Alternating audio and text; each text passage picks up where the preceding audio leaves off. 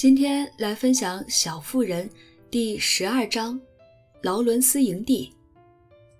贝斯是邮政局局长，因为他大部分时间都在家，能定时去看邮箱。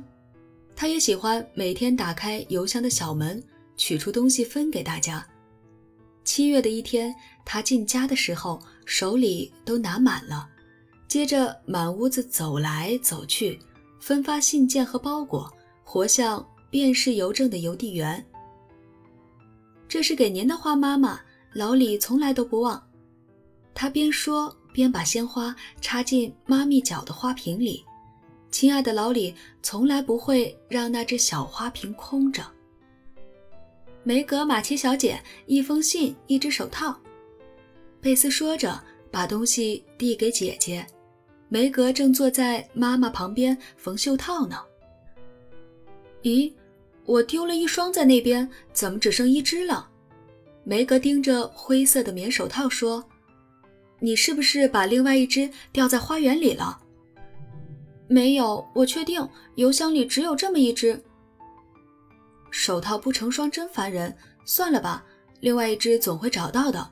信是我想要的一首德语歌的译文，我猜是布鲁克先生翻的，因为这不是老李的字。马奇太太瞅了一眼梅格，梅格穿着格子睡衣，前额的小发卷随风飘荡，看上去楚楚动人。她一副家庭主妇的派头，坐在小工作台前飞针走线，台子上一卷卷白布摞得整整齐齐。她一点儿也没有注意到妈妈的心思，在那儿边缝边唱，十指翻飞，满脑子小姑娘家的美梦。就像他腰带上插的三色锦一样天真无邪，马奇太太满意的微微一笑。乔大夫，两封信，一本书，还有一顶怪模怪样的旧帽子，把邮箱都盖住了，还多出来一圈。贝斯走进书房，笑着说：“乔正坐在里面写东西。老李这个小滑头。”我说希望现在流行大帽子，因为我天一热脸就会晒脱皮。他说管他流行不流行呢，就戴大帽子呗，自己舒坦就行了。我说要是我有就戴了，他就送来这个，看我会不会戴。我偏要戴，怪就怪呗，倒要让他瞧瞧，才不在乎流行呢。乔把那顶老古董阔边帽扣在柏拉图的半身像上，开始看信。一封是妈妈写的。读得他小脸发烫，热泪盈眶，因为上面写着：“亲爱的，我写这封信是为了告诉你，看见你努力控制脾气，我有多么开心。你从来没提起你经历的磨难、失败和成功，也许以为除了你每天求助的那位朋友，也就是那本快翻烂了的小书，根本没人留意吧。”但我看在眼里，打心底相信你的决心和诚意，因为已经开始看到成果了。继续努力吧，亲爱的，要耐心，要勇敢。请记住，有一个人比任何人都爱你，支持你，那就是你亲爱的妈妈。妈妈鼓励我呢。这封信抵得上无数金钱和赞美。妈咪，我确实在努力，我会继续努力，永远不嫌烦，因为有您的帮助。乔把脑袋埋在臂弯里，快乐的泪水打湿了他写的浪漫故事。他还以为自己的努力没人瞧见，没人欣赏呢。他一向最重视妈妈的看法，没想到会得到如此表扬，所以这封信就显得尤为珍贵。也格外鼓舞人心。他把字条别在上衣里面，当做护身符，顿时觉得充满勇气，更有自信直面心魔了。接着，他拆开另一封信，准备好了面对好消息或坏消息。老李潦草的大字一下子映入眼帘：“亲爱的乔，嗨。”有几个英国朋友明天来看我，有男孩也有女孩，我打算好好招待他们。要是天气好，我就在草坪上搭起帐篷，划船带大家去那边吃午饭、打锤球，再点上一堆火，自由自在的，想怎么玩就怎么玩，跟吉普赛人似的。他们人都很好，喜欢做这些。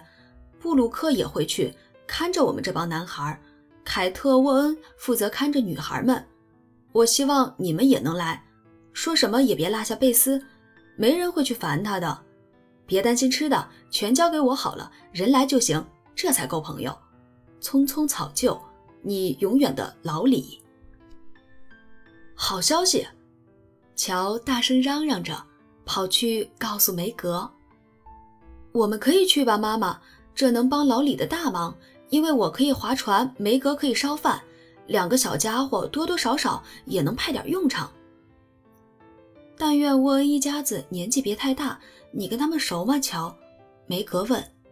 “只知道他们是四姐弟，凯特年纪比你大，双胞胎弗雷德和弗兰克跟我差不多，小妹妹格雷斯。”大概九岁十岁的样子，老李是在国外跟他们认识的，挺喜欢那两个男孩。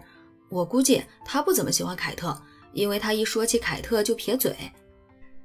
幸好我的法式印花裙子还挺干净，这个时候穿正合适。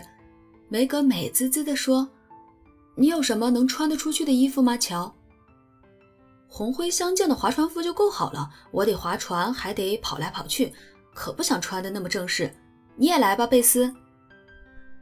只要你别让那些男孩跟我说话就行，一定不让。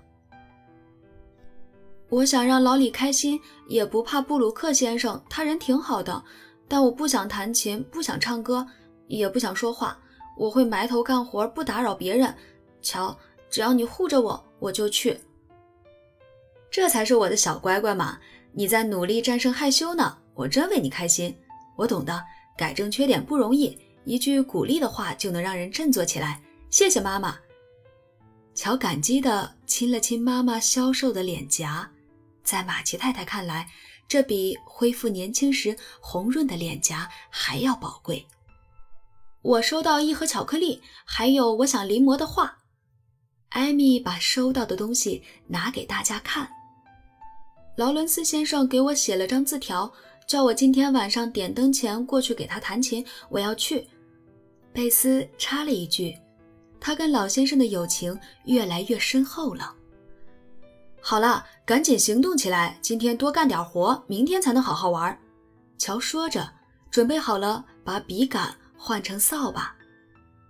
第二天一早，当太阳公公跑进姑娘们的房间，向他们宣布今天是个好天气的时候。看见了滑稽的一幕。为了这次游园会，四姐妹头天晚上就各显神通。梅格额头上挂着一溜裹着纸的小发卷，乔往晒伤的脸上抹了厚厚一层冷霜。贝斯把洋娃娃乔安娜带上床一起睡，给即将到来的分别做补偿。艾米更是令人喷饭，在鼻梁上夹个晾衣架，想把她鼻子往上提一提。画家经常用这种夹子把纸固定在画板上，所以这么用似乎也挺适合。这显然把太阳公公逗乐了，他发出万丈光芒，把乔给晒醒了。他看见艾米的怪模样，忍不住哈哈大笑，把姐妹们全惊醒了。阳光和笑声是个好兆头，很快。两家人都忙碌起来。贝斯第一个收拾好，趴在窗前，不时发来电报，汇报隔壁的情况，惹得正在梳妆打扮的三姐妹慌里慌张。有个男的扛着帐篷出来了，我看见巴克太太把午饭装进了一个大篮子和一只大盖篮里。劳伦斯先生在抬头看天，瞅了瞅风向标，我真希望他也能跟着去呀。啊，老李出来了，活像个水手，真棒！老天呐，来了辆马车，上面全是人，有个高个子的女士，一个小姑娘，还有两个可怕的男孩，有个瘸了腿，真可怜，他拄着拐杖呢。老李都没有告诉我们这个，赶紧的，姑娘们要迟到了。啊，那是内德·莫法特，我确定，梅格，那天我们买东西的时候，他不是朝你鞠躬来着吗？是就是吧，真怪了，他怎么也来了？我以为他还在山里呢。莎莉也来了吗？太好了，他回来的正是时候。我这样行吗，乔？梅格焦虑地问。真是大美人，裙子提提，帽子正正，这么歪着看起来太矫情，而且风一吹就会跑了。行了，走吧。哎，乔。你不是要戴那顶丑帽子吧？太荒唐了！你能不能别把自己弄得跟个男的似的？乔正给老李开玩笑送来的老式阔边草帽系红丝带，梅格见状大声惊呼：“我就是要戴它，多好呀！又轻又大，能遮阴还好玩，只要舒服，我才不在乎做男的呢。”乔边说边迈开大步往前走。三姐妹紧紧跟在后头，好一支活泼的小队伍。大家都身穿夏装，头戴帽子，打扮得像模像样，一个个笑容满面。老李跑上来迎接他们，殷勤地把四姐妹介绍给朋友们。草坪成了客厅，大家在那儿待了一会儿，场面热闹极了。梅格见凯特小姐虽然已经年满二十。但穿的相当简朴，美国姑娘也不难模仿，不禁松了一口气。内德先生一再表示自己是特意来看梅格的，更是让他心里喜滋滋的。乔终于明白，为什么老李一说起凯特就撇嘴了，因为那位大小姐一副拒人于千里之外的架势，跟其他姑娘的轻松随和形成了鲜明的对比。贝斯仔细观察了一番新来的男孩，觉得瘸腿的那个不怎么可怕，反倒挺斯文柔弱的，就打算对他好一些。艾米发现格雷斯是个举止优雅、活泼可爱的小家伙，他们盯着对方傻看了几分钟，一下子就成了好朋友。帐篷、午饭、玩锤球用的东西先送了过去，接着大家也上了船。两条小船并驾齐驱，岸上只剩劳伦斯先生挥着帽子给大家送行。老李和乔划一条船，布鲁克先生和内德划另一条船。淘气的双胞胎哥哥弗雷德·沃恩自己划一艘小艇，像发疯的大水虫似的，在两条船之间冲来撞去。乔那顶怪模怪样的帽子还挺管用，先是逗得大家哈哈大笑。打破了一开始的冷场，接着又在他划船的时候一扇一扇，带来了阵阵凉风。照他的话说，要是下起雨来，他还能当把大伞，把所有人都遮住。乔不小心弄掉船桨，大喊：“老天爷呀！”老李换位置的时候踩了他的脚，急忙问：“老伙计，弄疼了没？”这些都让凯特小姐惊奇不已。但等他戴上眼镜，细细打量过这个怪女孩以后，就认定乔虽然怪，但挺机灵，便冲他露出了微笑。梅格开开心心地坐在另一条船上，跟两位划桨手面对面，两位男士都倍感荣幸，划桨的时候拼命炫技，显得格外灵巧。布鲁克先生是个严肃沉默的年轻人。棕色的眼眸相当帅气，说话声音也很好听。梅格喜欢他沉稳安静的样子，把他看成会走路的百科全书，觉得他肚子里装满了有用的知识。他不太和梅格说话，但眼睛总是看着他。梅格相信他肯定不讨厌自己。内德刚刚上大学，摆足了天之骄子的派头。他不是特聪明，但人很好。适合作为野餐郊游的小伙伴。莎莉·加德纳一边护着自己洁白的朱地布裙子，担心被弄湿弄脏，一边跟横冲直撞的弗雷德聊天。佩斯则被弗雷德花样百出的恶作剧吓得够呛。划船去草坪没多远，等他们靠岸的时候，帐篷已经搭好，球门也支起来了。那是一块宜人的芳草地。中间长着三棵枝繁叶茂的大橡树，还有一长溜平整的草皮，正适合玩锤球。欢迎光临劳伦斯营地！年轻的东道主大声说。大家刚刚上岸，都兴奋地连声感叹：“布鲁克是总司令，我是后勤部长，其他男士是参谋，你们女士是士兵。帐篷专给你们准备的。这棵橡树是客厅，那边那棵是食堂，最后那颗是营地的伙房。好了，趁天还没热起来，我们先打场比赛吧，然后再做午饭。”弗兰克、贝斯、艾米和格雷斯坐在一边。看其他八个人打比赛，布鲁克先生选了梅格、凯特和弗雷德，老李则挑了莎莉、乔和内德。英国人打得不错，但美国人更胜一筹，而且寸土必争，颇有1776年美国独立战争的气魄。乔和弗雷德发生了几次小冲突，有一次还差点吵起来。